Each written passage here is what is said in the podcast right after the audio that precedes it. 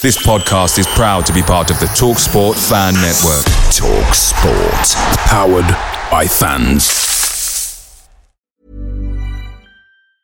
And there it is. That's as good as it gets on this stage. Nissan Townstar EV strikes again. It's an unstoppable van. Unstoppable. Look, Just fantastic. You can actually see the Pro Pilot technology in action. Effortless parallel parking. It moves with all the confidence that comes with a five year warranty. And with a bench full of all star van experts, there's real strength in depth here. That's all star quality. Search Nissan Townstar EV and visit your local All Star Van Centre to see for yourself. Terms and conditions apply. Five years or 100,000 miles, whichever comes first. ProPilot is an advanced driver assist technology. Driver's responsibility to stay alert, drive safely, and control vehicle at all times.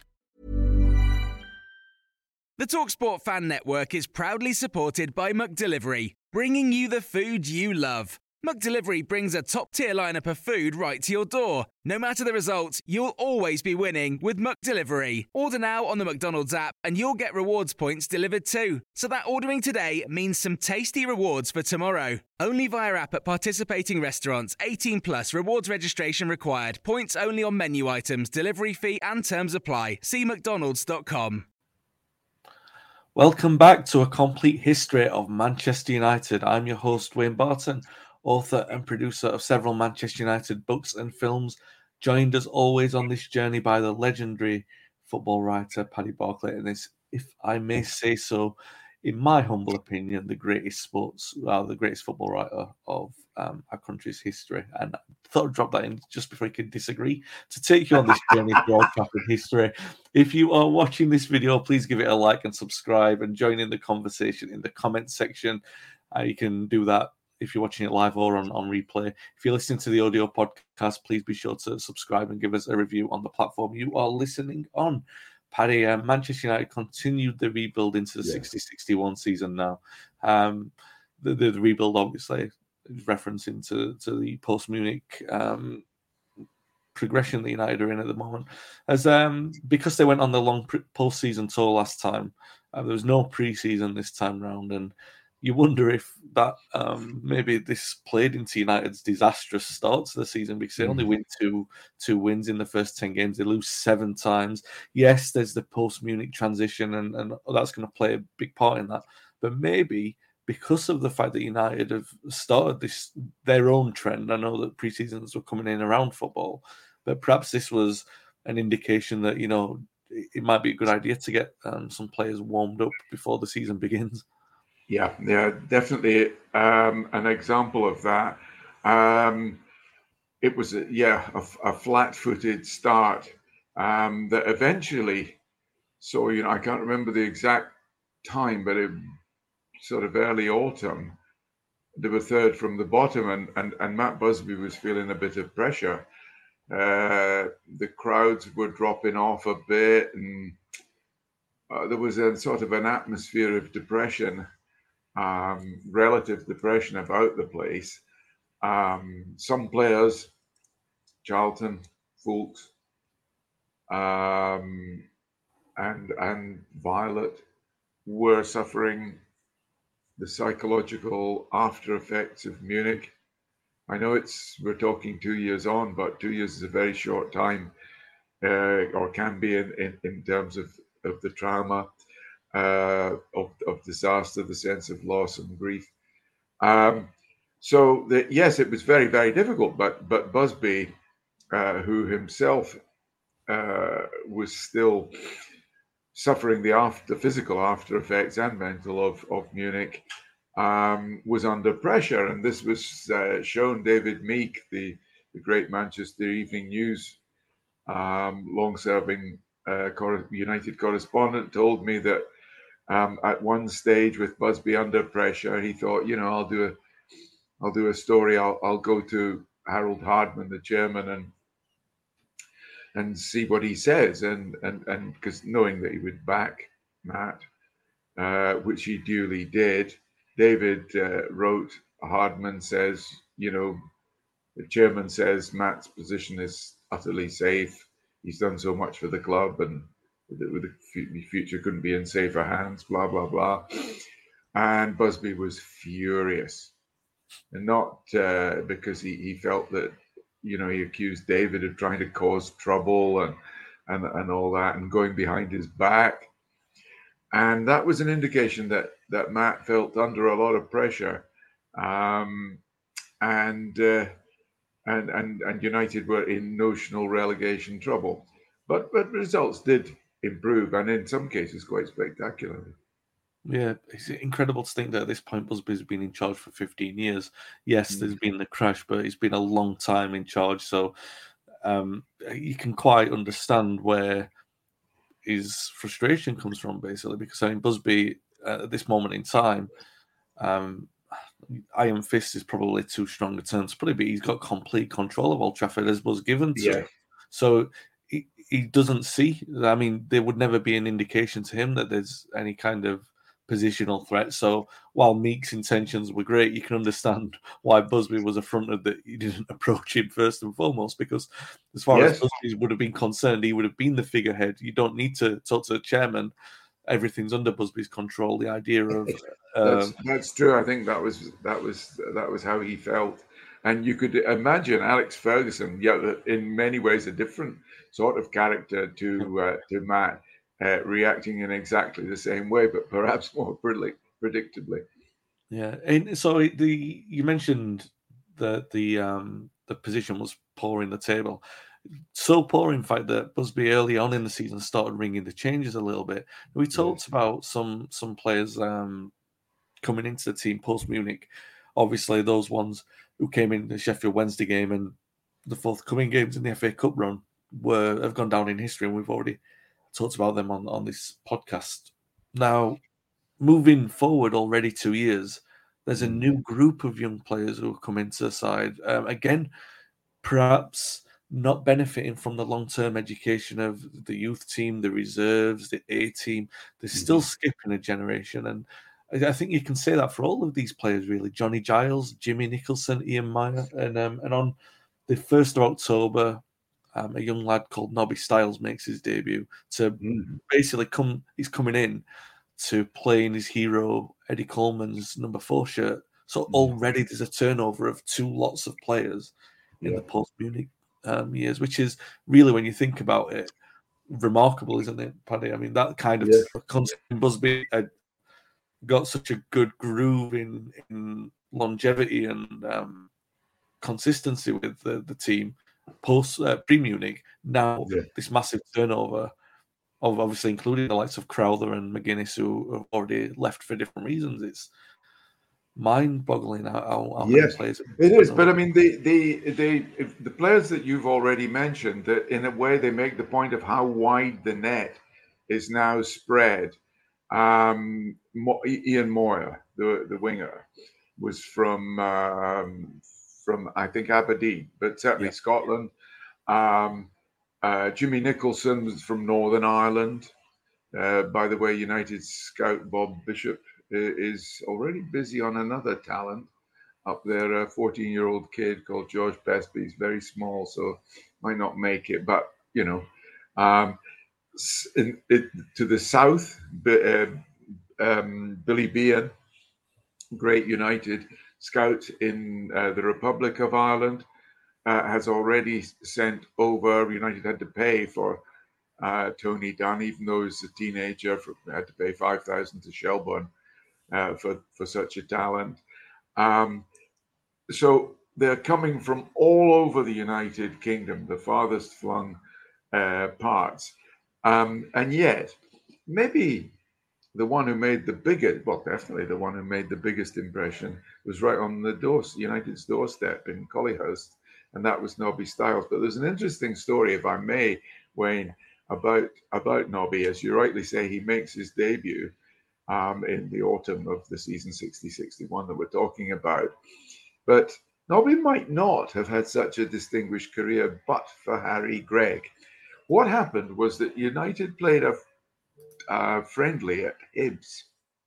And as you know, the United's habit was to put take kids on these trips, and Nobby didn't play in the game against Hibs. The te- I think it was a testimonial up there in Edinburgh, but he was brought along just to get a smell of the first team action. And uh, frankly, to l- help lug the kit around. So and he was at the back of the bus and he was playing cards with a few of the other young players. And uh, Harry Gregg noticed that uh, he was holding the cards right up to his face. And um, anyway, he had a word with uh, Nobby, or young Nobby, Harry did, about this. And, and Nobby Stiles Harry noticed that one of the players actually was calling him Blind Pew. And uh, he said, Have you got a problem with your eyesight, son? And he, he, he tried to deny it, but uh, then he it came out. He told Harry that, yeah, when he was at school, you know, the kids used to, he, he wore these glasses and, and, and the kids used to call him Specky and all that kind of stuff. And, and he tease him. So decided to sort of cover it up. And if he was playing cards or reading, he would hold things straight up. Anyway, Harry was in training, in, in getting treatment actually from Ted Dalton one day, and Matt came in. And uh, Harry says, Did you know that the boy Stiles has uh, he's got an eyesight problem? Anyway, Ted's sort of thinking, well, you know, you really have to tell Matt that. And Matt said, Really? He said, Yeah, yeah. So uh, Matt calls for Stiles, and eventually Stiles admits he has. So he's got a problem with his eyes. So Matt said, Right, Ted, make sure the boy Stiles goes to an optician uh, and, and quickly. And that was why Stiles started wearing uh, contact lenses, only during matches. But um, it was while wearing contact lenses uh, and with his better eyesight um, that he was to win the game's greatest prizes with Manchester United and England. So, uh, well done, Harry Gregg, for uh, you know um, seeing the elephant in the room and and and getting Nobby sorted out with the eyesight uh, problem, and and it was uh, presumably with um, the contact lenses in that he he scored quite quite early on in his in his career, didn't he? He was playing playing midfield. Yeah, he, played, he scored a goal against Newcastle, which he um, he described as being in the the vein of Eddie Colman, his hero. Um, and well, Eddie, Eddie, Eddie, Colman was was deadly from two yards. That was what uh, that was what uh, um, Donny Davies, the late Donny Davies of the Manchester Guardian, he, he kept little private notes on the players, and with Eddie, he said uh, deadly from two yards. In fact, Eddie only scored about two or three goals for United all of the time. So Nobby was, I think Nobby still had stars in his contact lensed eyes about Eddie Colman because you know he was from the Manchester area, like Nobby, and and and was, as you say, his hero. Yeah, absolutely. Um, so yeah, Stiles comes into the team and not an ever present straight away, but um, certainly gets a, a, fair number of games this season. Mm. Um, Busby's making a lot of changes. Obviously, he's introduced those young players, but he's also looking elsewhere outside the club. There's a couple of um, friendlies that are played in October and November. Real Madrid visit Old Trafford. Okay. They win 3 2. Um, they, then they play a friendly against Bayern Munich, um, where they win 3 where United win 3 1 and Alex Dawson scores an hat trick. And the day before the game, there's a couple of transfers that are, that are made.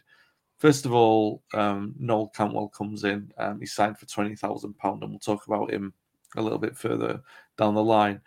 But perhaps the most um, the most eye raising, eyebrow raising transfer of the day um, was Albert Scanlon. He'd agreed to move to um, Charlie Mitten's Newcastle.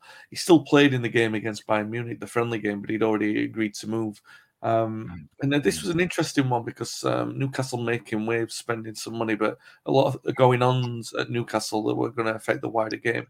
Yes, indeed. I mean the um, the, the, the manager of Newcastle is Charlie Mitten, great Manchester United outside left of the Busby era, era but sold against his will to to Fulham um, because he'd gone to Colombia and, and, defied Busby, and Busby felt he had to make a point.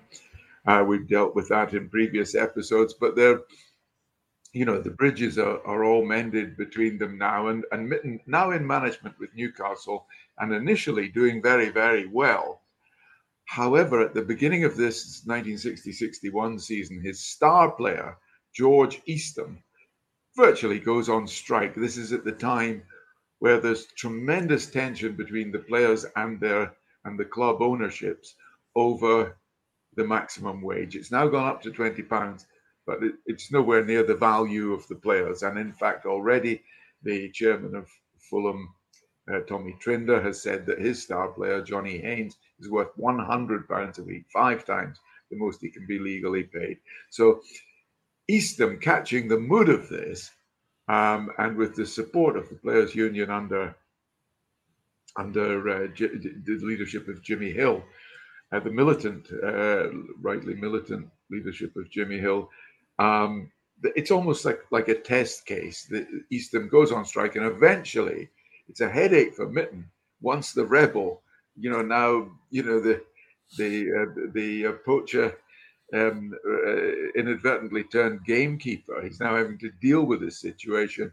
Newcastle decide to sell for forty-seven thousand five hundred pounds to Arsenal, and with this money, Mitten, desperate with the team you know, short of confidence, rocked by tra- the trauma of the Eastham episode, um, going in a very downward trajectory. Remember, they in the previous episode we mentioned that they'd handsomely beaten Man United, Mitten putting one over Busby, but now, of course, they were going in in a, in a very poor direction, and w- uh, they desperately tried to spend some of the Eastham money and. Uh, he, uh, Albert Scanlon goes to join Mitten at Newcastle. It was, however, um, to be an ill-fated move because at the end of the season, despite trying to reinvest the East, some of the Eastham money, Newcastle were to be relegated.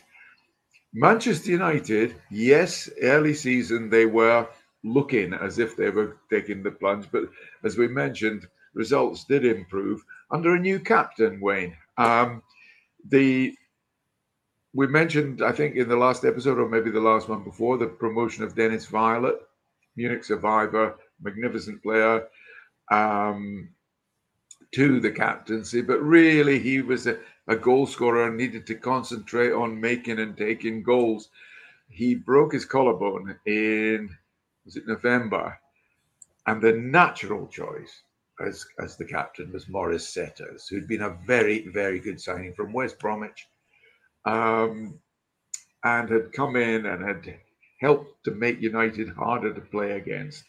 Um, and in this season, he was to tame such great players as uh, great threats to United as uh, Jimmy Greaves when United uh, played the, the, the great Tottenham, and um, and a man called Denis Law, um, who uh, had who, had been signed by Manchester City.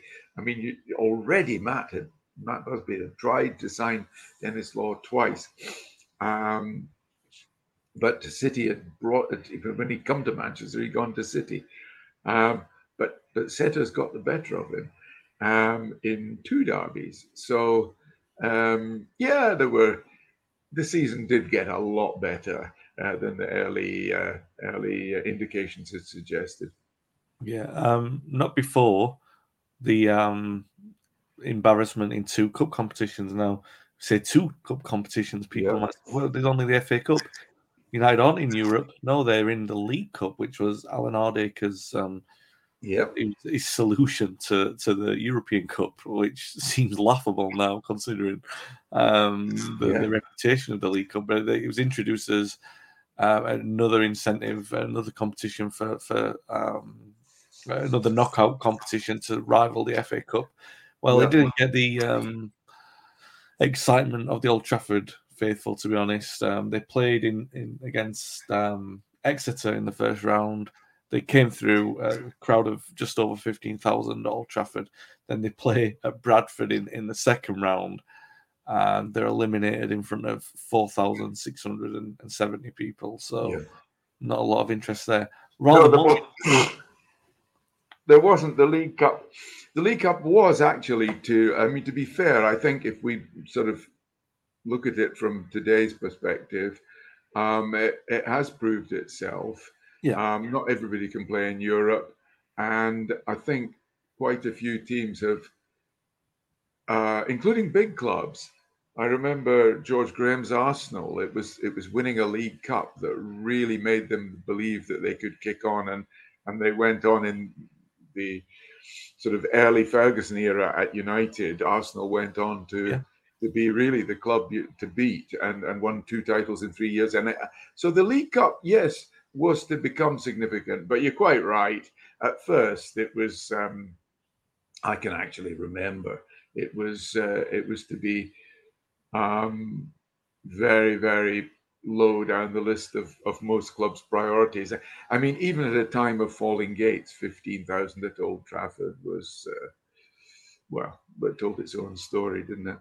Yeah, um, they did get sixty-two thousand through the gate to to welcome Sheffield Wednesday to Old Trafford early February. Well, that was the F, that was the FA Cup, still the biggest show, um, even in Manchester, where Europe had, had become so such a glamour uh, activity. Uh, the FA Cup still pulled the crowds in. 60, what is it, 63 and a half thousand against Sheffield Wednesday? They must have, they must have hated it. day. Most of them. what was it, at Hillsborough? Or I thought it was at Old, Old Trafford. No, it was Old Yeah. Trafford. Yeah. Um, no, they certainly did not. And what was the score, Wayne? What was the score? I'm, I'm a neutral. i I need to be reminded of it. What was it? Yeah, um, well, there were a few goals. It was a nine-goal thriller. The nine-goal thriller. Yeah, yeah, yeah, yeah. yeah. That, that was what the E- Evening News would have called it. Yeah. Yeah, um, unfortunately for Manchester United, they came out on the wrong side of that nine-goal thriller by um, Yeah. uh, a measure of seven goals to two. Sheffield Right. Wednesday, of all teams, scoring seven goals. So this is the third visit to Old Trafford in in four years in, in the FA Cup, and obviously the first um, time um, that emotional um, occasion just after Munich. Yeah. This time, well, the last two times they've tasted victory, and very, very handsomely so on this occasion. In front of, yeah, you- you're quite right, 65,000 uh, were there to see that. Um, we- that came against the backdrop. Yes, there was this cup elimination, but United were looking better in the league by the end of the calendar year. They had um, consecutive hat tricks again from Alex Dawson, who was just like a goal machine. He scores against Chelsea on Boxing Day, he scores three, and then three against Manchester City on New Year's Eve. United looking to turn the corner, um, looking a lot better. What would you attribute that to, Paddy? Um, just a, a case of the new lads settling in, or or Busby? sort of- Yes, I, I, I think uh, um, I, th- I, th- I think the Setters effect Yeah. um, helped, um, particularly his you know targeting of the opposition's star man, his ability to sniff out trouble. I think I think that did help. Not always. There's still some batterings we're going to have to address. Um, also, the signing of a, a little bit of a a settle settling of of the back back three back three stroke four. Um in the you mentioned the signing of Noel Cantwell from West Ham. Um it was actually they, they had to pay nearly 30,000 for him uh, nearly 28 but Busby knew he needed leadership and Cantwell was very much that man. He came from the sort of Oxbridge of football intellectualism at, at, at West at West Ham United, where they thought a lot about the game and they were forceful characters. All of the lads that came out of there, Cantwell was very much an example of that. Could play centre half, but Matt wanted him to play for Manchester United at left back. You know, sort of to provide the leadership, a, a little bit of the, the leadership that was had been epitomised by Roger Byrne pre Munich and uh, and that did prove very very successful, uh, or was to prove very very successful. So that was a that was a good signing, and and and the the the the, the power of Setters, the experience of Cantwell, those had been definite um, positive factors in steering United away from trouble and uh, once again looking up the league rather than down. Yeah, a couple of um, other changes as well. We mentioned the young lad Stiles coming in, doing really well. Moir Yeah. uh, looking quite good actually in, in his early games. They had um, United played a March friendly down at Chester, who were now managed by mm. Stan Pearson. Uh, United won 6 0 on the day. And one of the directors said, Will you just take the gate money and leave us young, young lads, referring to Stiles and Moir? Obviously, yeah. they were needed for United. Um, another fairly big change throughout the um, second half of the season. You mentioned the defensive reshuffling. It was now mm. clear that Foulkes was um, in the number five shirt for good. We'll get yeah. on to the um, players who were going to be testing that earlier in the season, but Foulkes had now emerged as a centre half rather, than a mm. right back. Yeah. Um, he had a little spell a year or so ago in the reserve team, so he was um, really flourishing in his new position at centre half. But where United's dipping form came after Christmas was the, the fact that the rest of the reserves occasionally coming in and they weren't up to it. I mean, Harry Gregg suffered this injury, as um, Paddy mentioned earlier, and he had a few injuries. It, it's a strange one as well because sometimes when you look back at Harry Gregg's unfortunate injury record, you wonder how much of it. I know that there were different injuries; he had shoulder injuries and stuff like that, but he played on for a long time with a fractured skull that was never sort of addressed or, or mended. Mm. Do you know? I'm not saying that when his shoulder injuries were obviously a separate thing, but you wonder how much of that played into it because he. Well, he, yes, a, shoulder and back. Uh, I mean, you remember the cup final where he's barged yeah. in the back over the line, and and yes, uh, Harry did suffer from a lot of in uh, a lot of injuries. He uh, he made very little of the um, of the of the skull fracture at Munich. Um, a very very brave uh, human being, uh, but he did confess. Oh, I, was, I was worried about my back. He got a, a shoulder charge in uh, didn't mind a shoulder charge, but he got a shoulder charge in from Alfredo Di Stefano in, in the friendly against Real Madrid, and he, he said I was still shaking 20 minutes later. But uh, no, the, the, the, he did have a lot of injuries, and the his worth to United was kind of illustrated by the fact that his deputy was another um, Northern Irishman, but one of very tender years called Ronnie Briggs, yeah. who who came in, who was playing in the Sheffield Wednesday game, um, had previously had a bit of a nightmare. I can't remember who it was against, but was just too young, um, just too young at that time, and suffered the kind of lonely terror that only goalkeepers really um, endure at a, at a very tender age. Yeah. They um the, the other one was against Leicester City. They lost by um by a big score. I think it was six. Six, no. Leicester. six at Leicester. Yeah, you, you know what happened at Leicester? This this this this was another thing. You know, I did say that it was a season, yes, of steering away from trouble and looking up rather than down. However, the Leicester one uh, infuriated Busby. It was 6 0, and there was the story there was that when they arrived at Filbert Street, as the ground then was, um, the the players were some of the players were late getting off the bus, and it's because they wanted to finish a card game, and Busby didn't like that. Um, he felt it was unprofessional.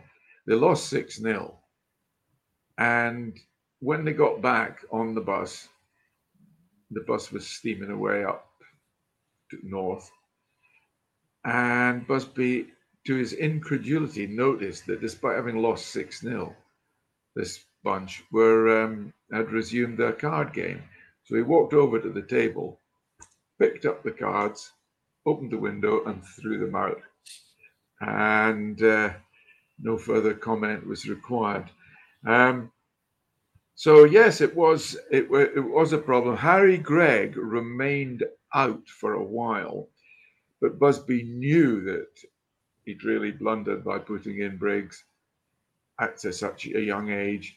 He went to QPR, got an amateur player called Mike Pinner, who really was as fundamental as Setters or the and, and or or the Foulkes finally settling down at centre half. As uh, Pinner was really fundamental in steadying the ship, and um, uh, uh yes, he, he, he, definitely had a cameo role um, in that season. uh, really, really helped United to get through without further damage. Yeah, because they, they were desperate for um, a senior set of hands in there. Gaskell, he was called in, but still a little bit green. Still a little immature, yeah. Um, uh, not ready, but uh, and and of course, poor Ronnie uh, Briggs, uh, who, by the way, was later to play for Northern Ireland. So um, he he showed a bit of character. I, I think he recalled. No, it was written in one of the newspaper accounts of the time that after the 7 2 Sheffield Wednesday, he came off the pitch, you know, really with his hand over his eyes so that people couldn't see that he was crying. And um, I've got the just, quote. We'll come to it oh, in good time. Yeah. You got it there? We've got the quote. In fact, I'll, I'll read it now. Yeah, it was okay, uh, basically it's um, it was the Sheffield Wednesday game where they lost seven. Um, a lot of blame put on Briggs uh, because it's one of those where he just couldn't read it, and two of the shots went through his hands basically. And the, the quote was a nightmare on a dream match, a nightmare in a dream match, and in seven dreadful minutes, he presented Wednesday with three goals. This is the line: the boy in white pants, six inches too short for his lanky legs, came off the field last and alone, clutching his cap, covering his tears with his left hand, and loping with schoolboy awkwardness towards the players' tunnel. In his last stride, he paused to look up shyly at the packed stand, expecting, perhaps, assault or abuse. He received neither. Manchester, bless its broken sporting heart, gave him a cheer. Wonderful. I mean, those, I don't know, you, you don't know who wrote those lines, do you? Because, I mean, they were worthy of a couple of the greats who, who, who great journalists who died at Munich. Um, George Follows could have written that. Um, Donny Davies of the Manchester Guardian could have written that. A wonderful, wonderful piece of uh, sports writing. But uh, anonymous was it, uh, Wayne? You don't have the. I think it was Evening News. I, I, couldn't find the. Well, the Evening News. Well, in that case, it would have been. It would have been uh, David Meek. Yeah, yeah, yeah. Um, yeah, United did recover towards the back end of the season. They they went on a good run towards the end. I think it's um, seven unbeaten in April, they welcomed champions Burnley to Old Trafford, um, and they won 6 0. There are two hat tricks in there. Amazing. And now, Dawson, you wouldn't believe this, but Alex Dawson almost becoming surplus to requirements because mm. the, there's a bit of quality coming back into that front line, as evidenced by the, the hat tricks on the day scored by Dennis Viollet and Albert Quixall, who's now getting among the goals himself. So, mm. yeah, really state a really big statement result. United do finish the end, uh, finish the season strongly. Um, seventh, they finish at one point, like you said, they were, they were careering close to the relegation zone, but five wins and two draws from the last seven games. Uh, there was also a little bit of defeat in the Youth Cup, and if we talk about how green some of these lads were, you'll get a men- you'll get a reference here um, in the fifth round exit at Stoke. Uh, the unfortunate Ronnie Briggs, Jimmy Nicholson, and Ian Moir, all of whom had already played for United's first team. And a little bit of trivia: the, the youth team also included Dennis Walker, United's first black player, uh, but mm. it was the hmm. first time that United had even finished, uh, even failed to reach the semi-final of the, the Youth Cup. So, a sign of the um, rebuilding that's going on at that level. Um, another post-season trip, United go to Italy and Malta to finish that season. But um, all in all, Paddy, I mean, considering where they were in the autumn, seventh, two good runs of results, basically, despite the cup results. It's the kind of rebuilding exercise that Busby would have felt a little bit more positive about at the end of the mm. season. Mm. I don't know if you have all the results there, but you you've already mentioned uh, the victory over champions Burnley. Did United not also get the better of the team who's who succeeded, who were in this season to succeed Burnley as champions, the great Spurs double team. Did you yeah, did in, in, early January they scored. Uh, they won two 0 Pearson and Nobby Stiles getting them on the goals there. Yeah, so in, in January. And, and, I mean this. We, so this is a victory. You know, uh, uh, the, the six 0 battering at, at, Leicester is achieved by the same team yeah. who beat one of the greatest uh, teams, in my opinion, one of the greatest teams ever to emerge in British football. Certainly be one of the, the top 10 uh, champions of all time was the Spurs double team of that 60 61 season. Um, a wonderful, wonderful team. And yet, United were capable of beating them. Um, so, uh, yeah, it's. Uh, it's uh, it, it, it's an extra a season of it has to be said the characteristic ups and downs every busby season included heroics against one of the top sides. I can't think of any that didn't. Um, so uh, this was this was certainly no exception, and um, and as, as we say, you know, the the, the, the, the we've mentioned setters. We'll get. I'm sure we'll get on to that when you discuss the tactics and the and a typical lineup of the team. Which my guess is that you're not going to let us down, and you're going to do it as you always do. Yeah, absolutely. Let's go through the squad statistics first, then, because um, there are a few actually, eight or nine coming into the side this season. Um, before we talk about Ronnie Briggs, we'll talk about uh, Harry Gregg was a senior, uh, was a number one um, when he was available. 30 appearances, which tells you how, how badly his injury problems restricted him. Uh, those 30 in all competitions, 27 in the league. Gaskell, as he's standing, played 11 in all competitions, 10 of those in the league. It is the other standings that are, uh, are of interest for this episode. You've got Ronnie Briggs, Belfast born, nice six foot two height, really. Um, and his debut was in that defeat against uh, Leicester. We've already talked about the press criticism that he received.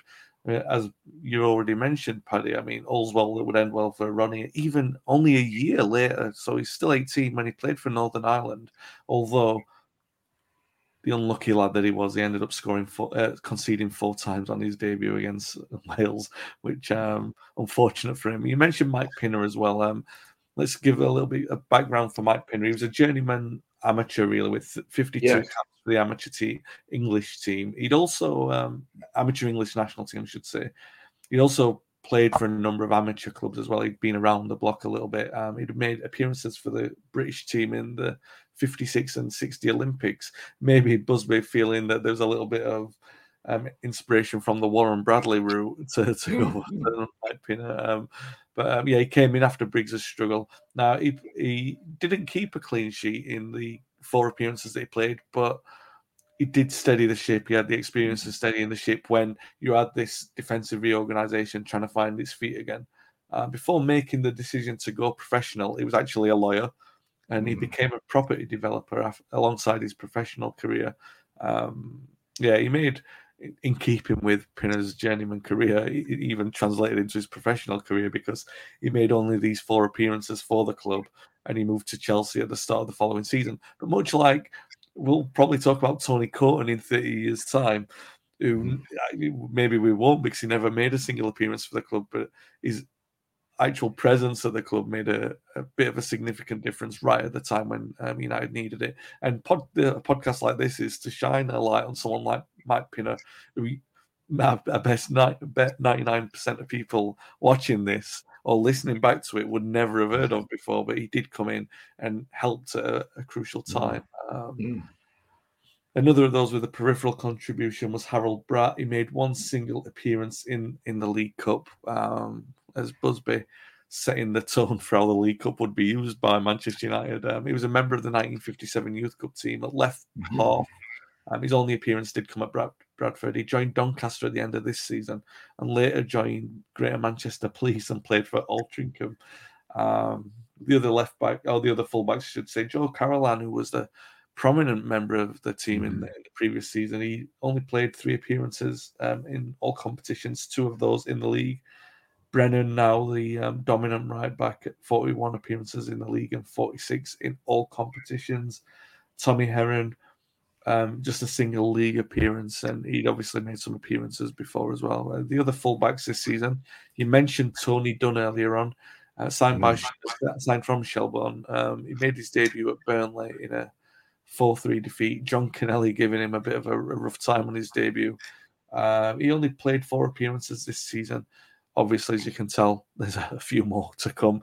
Um, three appearances are in the league, so he's learning his trade mostly because Noel Cantwell's coming and he's a the dominant left hand side. Um, another, um, we talked earlier on um, in earlier episodes about sportsmen of multiple disciplines.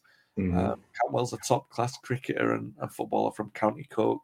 Um, you're quite right, Paddy. I mentioned 20,000 earlier on, but it's actually 29, 29,500. Another of those. Busby really liked that figure of money, didn't he? Around 29 to 31,000. He didn't Um, like to go above 30 if possible. Yeah. uh, international class fullback, um, like Setters, immediately came in with authority. A fullback to play on the left hand side. Um, done perhaps not quite ready, but Cantwell with bags of experience, assuming the first team role, basically of, of Roger Dunn, uh, Roger Byrne, even, and, and soon being earmarked for the captaincy. Even though, of course, that is in the possession of Setters at the moment. Um, Mhm. Yeah, Cantwell in all competitions played 27 games this season and scored two goals. Both of those goals came in the FA Cup, um, 24 appearances in the league. Uh, swear at fullback, Ronnie Cope, who now moved to right back as um, Bill Foulkes was the um, dominant centre half. Cope made seven appearances in all competitions, six in the league. Uh, moving to the um, halfback line, Bill Foulkes made 45 appearances in all competitions, 40 of those in the league. But he didn't actually start the season in the number five shirt.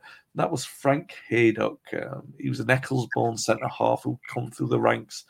He started the season in the number five shirt. Cope was the one who actually took it off him originally, and then Foulkes came in to take over after that. Um, in the half back line, we already talked about um, Stiles earlier, but we'll come on to him in a moment.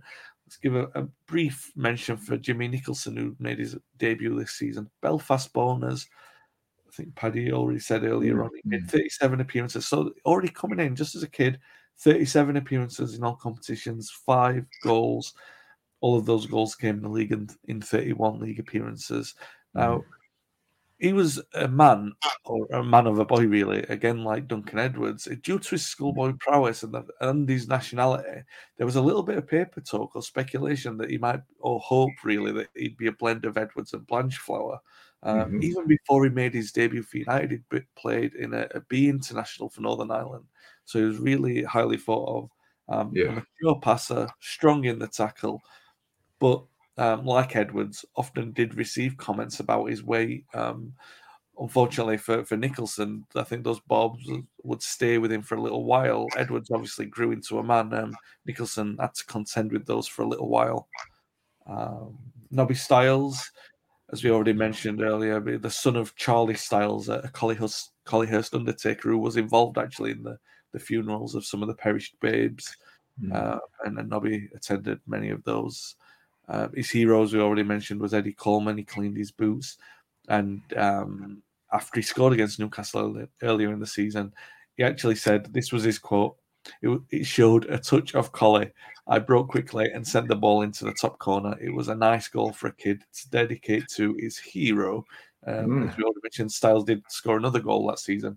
So two goals in 31 appearances, um, two in 26 in the league. So, um, yeah, those two goals actually quite memorable. Obviously, one for his being his first goal, and the second because it was against the champions elect. He actually said prior to his own debut of his own ascent into the reserves that playing for United's reserves at the start at the end of 1958 meant rather less than it might have done at the start of the year. Um, which was interesting. Stiles even played it inside forward in his early days due to his diminutive size. While he got used to the rigors of first team football, maybe um, he put those contact lenses in, and the size of the goal in front of him was big enough two yards. Um, the other halfbacks, Maurice Setters, um, now obviously um, a dominant feature in that back halfback line. Four goals in 45 appearances, 40 of those were in the league. Nobby Lawton, you mentioned him earlier in the episode, and we've mentioned him earlier on, made two appearances, just one in the league. Mm. And the um, the halfback, uh, the forward line, sorry, Warren Bradley, just four league appearances as he um, comes to the end of his memorable um, and Yes. crucial contribution to United history. Alex Dawson, 20 goals in 34 appearances, 16 in 28 in the league. Johnny Giles, three goals in 25 appearances, two in 23 in the league. Kenny Morgans one of those Munich survivors now. Um, again struggling with the, the weight of expectation. Two goal, uh, two appearances, just two league appearances this season. Scanlon before he sold to Newcastle, one goal in eleven appearances, eight of those appearances in the league. Mark Pearson, nine goals in 33 appearances, seven in 27 in the league. Bobby Charlton, the top goal scorer with 21 goals and in 42, 21 in 39 in the league. Quixall, um, now really among the goals, 15 goals in 41 appearances, 13 in 38 in the league. He's really doing a decent job after that early struggle. And Dennis Viollet, of course, even accounting for the um, injury that he suffered, 16 yeah. goals in 27, 15 in 24 in the league. Um, and finally, that brings us to Ian Moir, who we mentioned earlier on, an Aberdeen born right winger. Look at that tuft of hair. And uh, really um, a, a, tall and quick guy. Um, he had a really slender yeah. way, a little bit like Stan Pearson, really, but um, on the wide right. Um, you know, you might, might, remember Jimmy Delaney coming in a little bit shorter, a little bit stockier. Ian yeah. Moir's a little bit of class around him, and um, really highly rated at the time because uh, of, of, his dribbling style. And um, yeah, he made his debut in the same game as Stiles back in uh, back in October. You're quite right, Paddy. We'll come on to the tactics now.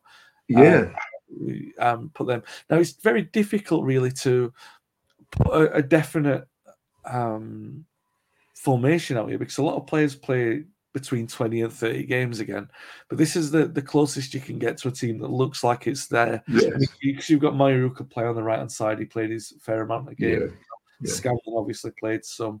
Warren Bradley, um, all these kind of players. So, yeah, you've got Gregg in goal. Yeah. Uh, five changes as well, more or less, to the most prominent first team of the previous season, which again, Paddy. And when you look at the composition of the front line, the fact that Charlton's on the left hand side, but even Moir would play on the left sometimes, and Dawson's on the right, Pearson through the middle, it shows mm-hmm. you that there's a great versatility there, but also that Busby hasn't quite settled on on a perfect front line yet. Yeah, there are the the the, th- the two things that, that stand out for me there. Um, I, I mean, are the uh, Matt moving Charlton to outside left, yeah. um, which, um, you know, apart from anything else, reflects the preponderance of sort of creative goal scoring mid attacking midfield players, if you like, Quixall, Viollet Pearson, and Mark Pearson, of course. Yeah. Um, you know, not to mention the attacking contribution of Nicholson. So Charlton moves to outside left. Dawson would have played through the middle at times, although yeah. Busby used him mainly, as you as you rightly um, denote there, uh, on the right. Yet still, he scored and scored and scored, and yet Busby clearly wondered if he had quite Manchester United class about him. Uh, and the other key is the defense settling down a bit. Now, the setters could slip in there alongside Foulkes and help out. That was key. That enabled uh, Foulkes to settle at centre half, where Busby had always wanted him to settle, and, um, and and where he was to prove himself a United great. Cantwell at, at left back and Brennan at right back. Now that's interesting because when Brennan didn't play it right, but bear in mind that Brennan was of the line that had included Carey, John Aston Senior, uh, the great Roger Byrne, of fullbacks who'd begun as either inside or outside forwards and had moved back so that they could play from the back. Uh, Brennan uh, was to again prove a historic figure at right back. Um, and when he didn't play, his deputy was was Tony Dunn, who you mentioned, who'd just been bought for five thousand from Shelbourne in Dublin. And my word, Brennan and Dunn, those two names were to. But anyway, that's for another episode. So uh, yeah, um, it's a it's a time of uh, you know constant evolution. But uh, in terms of the the, the Manchester United defence, uh, an evolution that was to uh, was to prove historic in the years to come. Yeah, interesting as well to note that um, you mentioned setters would drop into the back line. but at the time, very much um, this was seen as the formation of the day. We're, we're sort of 14, 15 Yeah. years into the series now, and Yeah. there's still um, this. It's a gradually changing one um, shape that becomes more prominent and more official over time. But Mm. yeah, as, as you already mentioned there, there's a lot more um, emphasis on not pragmatism, but sort of like a sensible approach. Not that you would tell from United's um, goal tally this season, which is 88 goals scored and 76 shipped. so we're talking about the defensive settlement, but you, you Well, get Busby, Busby was one of the few managers that wasn't worried about that. This is why all over the world managers were sort of beginning to think in terms of a back four. But Busby resist. He wasn't too bothered. Well, he was bothered because he didn't like losing six 0 and winning six 0 But uh, he was less bothered about it than some. Put it that way. Um, but bear in mind, it was still at a time of where the best teams could be flamboyant. Uh, the great Tottenham that I mentioned, and, and Bill Nicholson, their manager, was very much of the belief of Busby that football was an entertainment. Um, uh, they scored 115 in the league alone. Now, the 80 that United scored would probably win the league most years now, wouldn't it? Yeah, yeah, absolutely. Um, and then 76 would be enough to get them relegated. Well, where did it, true? Where where did they where they finish seventh Uh. Seventh in the league, yeah. Um, so a, a decent finish considering, yeah, where they where they started, um, the way that they started the season. Um, yeah, just looking at the um, the trivial points that we always comment on the the colours this season. They actually made a minor change to the home kit. They they wore white socks. Um, yes, yes. they wore that um, in their own kit. So red, white, and white. The all white away strip remained as it was, and the United review with, with the strange, um, strange body composition handshake still still in in place. Um, the average attendance, Paddy mentioned this earlier. Yesterday it went down to fifteen thousand uh, for the League Cup game, but it actually dropped ten thousand Mm. um, overall. So it's 30, 38,501 this season. We already mentioned um, Bobby Charlton, top goal scorer. Maybe a little bit of, not saying lessening belief, but um, maybe maybe a bit of post Munich fatigue from the supporters who have been through this big emotional ride, and it's a lot to sort of see this turnover of of kids who aren't quite um, the Busby babes, um, which is understandable. Um, the, the key results obviously being the 6 0 win over Burnley, and you mentioned the 2 0 win over Spurs, and also the, the Christmas results where they battered Chelsea and Manchester City.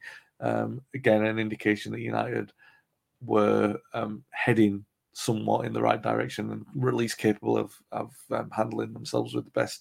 Elsewhere in football, Paddy, you quite rightly mentioned Spurs. Um, winning the league and FA Cup, a, a fantastic team, and um, they'd actually beaten United earlier in the season four one. And you've already given due credit to, to a fantastic team there, Bill Nicholson. Um, just uh, what can you say? Spurs in you know the last time they won the league. So we've got to, if there are any Spurs fans who stumbled their way onto this podcast, then you've got to give them the due credit because um, we we and we have done to the other sides, you know, the Newcastles and Arsenals and Portsmouths before. So Spurs of this first of this series to win a league and cup double, you've got to sort of take your hat off to, to the marvelous achievement, haven't you? Mm, Yes, ab- absolutely. One other tiny detail, if I might squeeze it in, is that the League Cup, as you rightly say, this was the inaugural season, and in the end, it was won by the manager was uh, an old friend of Busby's and a, a man who was to remain a, a, a a Mancunian neighbour and rival, but that's for another episode or two. Was Joe Mercer won it with? Uh, he'd gone into management with uh, Aston Villa, and had won a two-legged final uh, against Rotherham United. That's the first League Cup final. And Mercer, of course, um, the man who told Busby to get Edwards um, when he was disappointed about missing out on Everton. So already a man with um, with a long history attached to United. Yeah, elsewhere in English football, um, Ipswich, notable promotion to Division One with Alf Ramsey as manager. Um, Peterborough in Division Four. Why are we mentioning Peterborough? Well, they set a record this season. Obviously, the Division Wa- Four is a new division, but they scored 134 goals, which is uh, an English re- league record. Another record was set in the summer of 61, Paddy, um, after Benfica won the European Cup.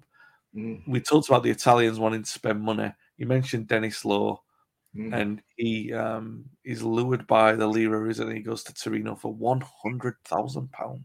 Mhm. Yeah. And that's after having had the double completed over him by Manchester United uh, while, while with Man City. They, they'd won the race for him. As, as, as we know from previous episodes, Matt fancied him from the age of 18, Denis Lawn, and kept trying to bring him. Uh, wasn't successful.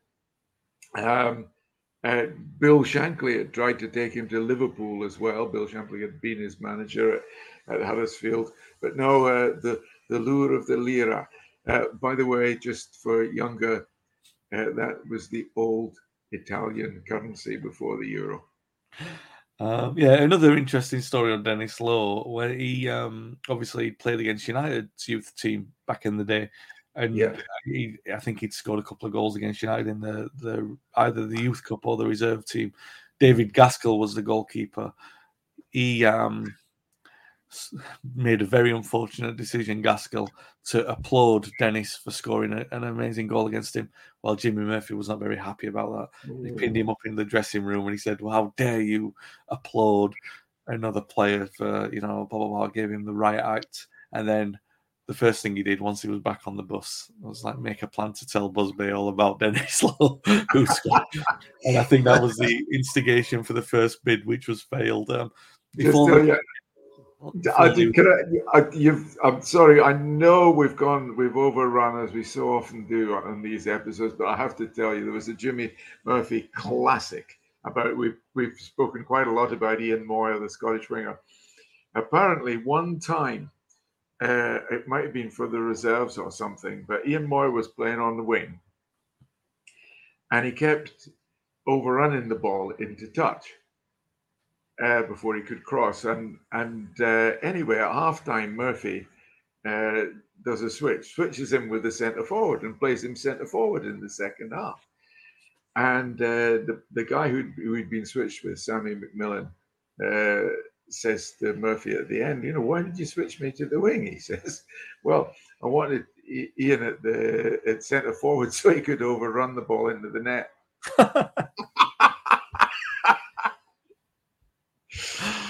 Uh, Uh, yeah. Good, good that Murphy's still got his um, wits about him after you know after enduring such tragedy. But he's, he's one of the many wise cracks that Murphy would make over the, the coming years as well. That um. Making the stuff a legend. Um, yeah, um, that about wraps it up for this episode. If you're watching the video, give it a like and subscribe. Join in the conversation in the comment section. If you're listening back on the audio podcast, uh, please be sure to subscribe and give us a review on the platform you're listening on. And while you're on the channel, why not choose one of the many other um, episodes that we've got of United history, where we you know look at the various facets of the Sir Matt Busby reign and the other reigns to come as well. Um, yeah, thanks for watching. Thanks for listening, and we'll be back soon. Away days are great, but there's nothing quite like playing at home. The same goes for McDonald's. Maximize your home ground advantage with McDelivery. Order now on the McDonald's app. At participating restaurants, 18 plus serving times, delivery fee, and terms apply. See McDonald's.com.